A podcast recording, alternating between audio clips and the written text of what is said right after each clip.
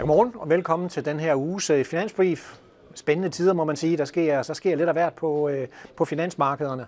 Og det er selvfølgelig finanssektoren, der ligesom er i centrum i øjeblikket, at øh, der er stor fokus på nogle banker, der er i store problemer. Og det skal det selvfølgelig også handle om i den her finansbrief, udover at vi selvfølgelig lige skal komme ind på også, hvad der er af begivenheder her i den, øh, i den kommende uge. Men lad os lige starte med at se på markedsbevægelserne fra sidste uge. Og øh, som man kan se på tabellen, så ser det egentlig ud som om, at når globale aktier de falder 0,1, det var en lidt kedelig uge. Det, det var så fordi, at det dækker jo over, at vi har set nogle kolossale rutsjebaneture på markederne. Og det er selvfølgelig de her, dels de amerikanske banker, Silicon Valley Bank, et par stykker andre, og så selvfølgelig den svejsiske Credit Suisse, der har været i store vanskeligheder i, øh, i sidste uge.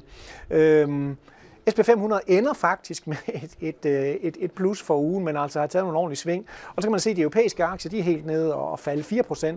Og, og grunden til det, det er altså simpelthen på de minusdage, vi har haft, der er de altså faldet betydeligt mere end de amerikanske aktier. Det er nok Credit Suisse-problematikken, der har været med til at trække ned på de europæiske aktier her.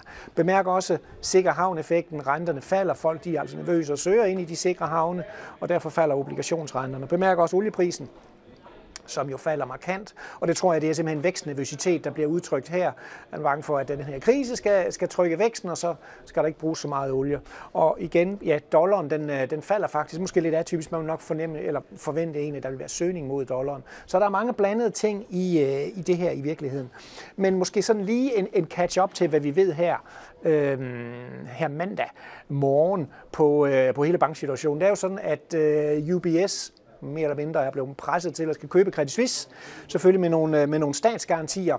Og det har jo blandt andet betydet nogle store tab på øh, en del af de her egenkapitalobligationer, der hedder AT1-obligationer i øh, Credit Suisse, 17 milliarder, er der tale om her. Det er et virkelig, virkelig stort øh, tab her.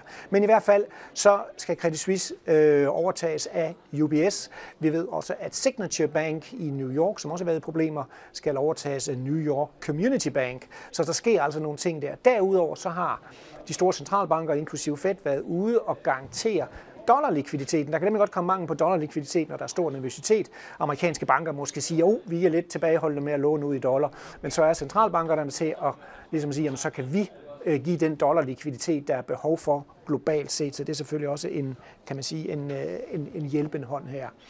Market tog egentlig initialt godt imod den her redning af Credit Suisse, men nu er stemningen sådan lidt mere nervøs ude i Asien, og det kan altså godt ligne en, en dag, hvor der kan komme pres på, øh, på øh, finansmarkederne igen øh, indtil. Og jeg tror, det der skal til, det er jo i virkeligheden, at, at investorerne skal blive overbevist om, at det her er nok, og er der andre problembanker. Det er det, ligesom, de, de to ting skal, skal besvares på den rigtige måde, for at der kan komme lidt, lidt ro på det. Men lad os prøve at kigge lidt på, øh, måske lidt mere dybt med den her bankstress, hvad der egentlig, hvad der egentlig sker øh, i øjeblikket.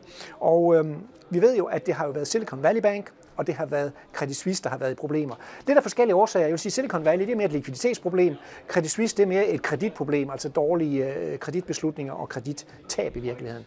Men tager vi øh, Silicon Valley Bank, så kan man se her på aktiekursen, at den er jo boomet fuldstændig i forhold til SP500's finansindeks. Så der har været et stort spekulativt boom. SVB's kunder var jo hovedsageligt tech firmaer, og så specielt tech startups, som jo er en, hvad skal man sige, en noget øh, snæver kundegruppe. Også læg mærke til øhm, den måde, de har forvaltet deres indlån på, at de har overvejende sat deres indlån i, i øh, værdipapirer, statsobligationer.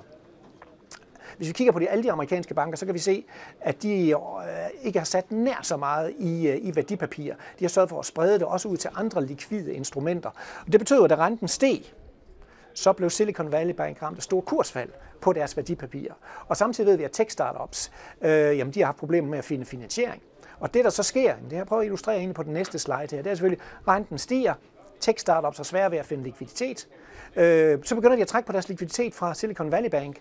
Og i og med, at de ikke har et ordentligt likviditetsberedskab, så må de ud og hente ekstra likviditet. De sælger af deres obligationer, prøver at rejse ny bankkapital, og så får vi altså det her bankrun. Nu er banken jo egentlig overtaget af, af, af myndigheder, og man prøver jo så følge at få den øh, solgt nu her. Øhm, Credit Suisse var lidt en anden historie. Øh, Credit Suisse er jo faldet, ja, øh, 97-98 procent siden finanskrisen. Øh, og det er jo mere nogle af de der meget dårlige kreditbeslutninger, de har taget, og haft store tab på forskellige udståender, øh, som har gjort, at Credit Suisse har været i øh, rigtig store problemer. De har så prøvet at restrukturere sig selv, øh, og, og, og prøve måske at mindske investeringsbankdelen i det, men, men basalt set så har investorerne ikke haft tillid til det.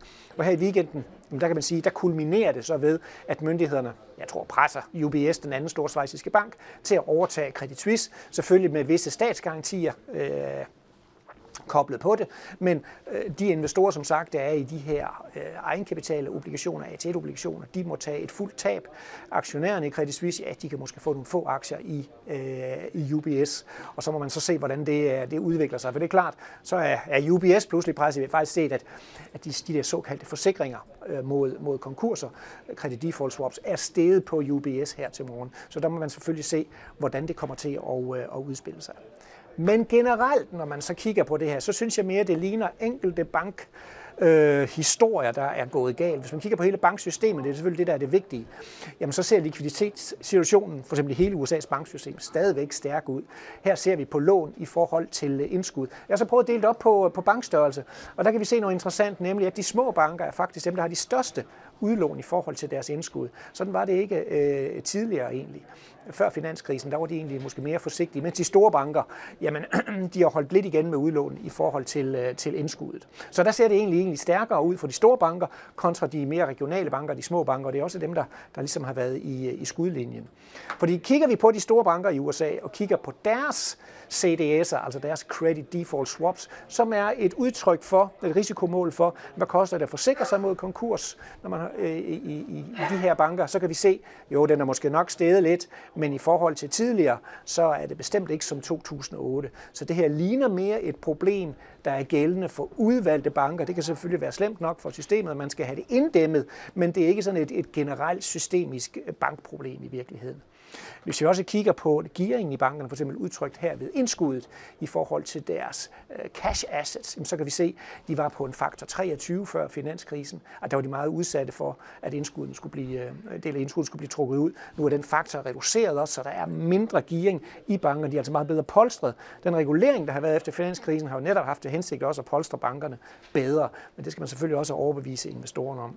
Derfor tror jeg også, at det, der sker i øjeblikket, det er jo meget frygt og følelser, der driver markedet. Her udtrykker ved vores risikoindikator, vores risikosentimentindikator, og der kan vi se, at den er altså helt nede i bund, som den er, når, når, når folk er super nervøse i, i virkeligheden. Og det er klart, at den nervøsitet, den skal gå væk, og det skal den jo blandt andet ved, at man bliver betrykket i, at der ikke kommer flere bankproblemer, og at centralbankerne selvfølgelig måske også skal vi sige, ikke holder igen, jo til en vis grad måske holder igen, øh, men jo i hvert fald ikke bare fortsætter, som om intet, intet var hent. Og det bringer os faktisk til den her uges begivenheder.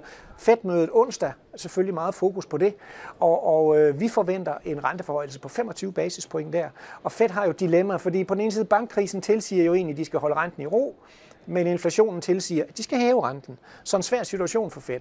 Og øh, jeg tror, de vil prøve at balancere den, og det tror vi som sagt, de vil gøre ved at, at hæve med 25 basispoint. Og så skal de selvfølgelig verbalt ligesom overbevise markedet om, at vi har styr på det her med bankkrisen, der er, der er taget hånd om situationen, og så skal de så håbe på, at, at markedet ligesom køber den. Lad de helt være med at hæve renten. Så kan det også blive tolket af markedet, uha, ser det så galt ud, at de slet ikke vil, vil hæve renten. Men alt andet lige, så har vi også set, hvordan markedet har repriset de fremtidige renteforhøjelser, og egentlig siger, jamen nu kommer centralbankerne virkelig til at tage det stille og roligt, fordi vi skal selvfølgelig være sikre på, at den her bankkrise den kommer under kontrol, og at det ikke kommer til at ramme øh, væksten for, øh, for hårdt. Så det bliver, det bliver et spændende møde der onsdag. Så har vi endelig også ved at nævne øh, fredag, der har vi PMI'erne, altså det er de første tal for marts, hvor vi specielt fokuserer på Europa. Og vi har faktisk haft tre måneder med stigninger i de her PMI'er, de her konjunkturbarometre. Øh, den her gang, ja, måske mere status quo i øjeblikket. Det kommer lidt an på, hvordan er dataene indsamlet i forhold til de her bankproblemer, der har været. Det vil selvfølgelig være noget af det, der kan, der kan påvirke dem i virkeligheden. Men, men vi kan godt se, altså, at måske et lille fald, måske en stabilisering, det er der, vi, øh, vi ligger i, øh, i hvert fald. Og så kan man godt se, når vi kommer til de endelige PMI'er, at de så måske i virkeligheden bliver revideret lidt ned, fordi så er vi sikre på, at bankeffekten er, er kommet ind i det. Så selvfølgelig vigtige tal fredag også. Og så endelig vil jeg bare lige nævne, altså, som om der ikke var nok i den her uge, at vi altså også i ja, mandag, der har vi den kinesiske præsident i Moskva. Øh, hvad kommer der ud af udtalelser der? Og endelig så kan man også risikere, at tidligere præsident Trump kan blive arresteret i den her uge, øh, og, og, og giver det også noget, noget uro. Så rigeligt på øh, paletten i, i den her uge, og nok at, at holde øje med. Men tak fordi du kiggede med.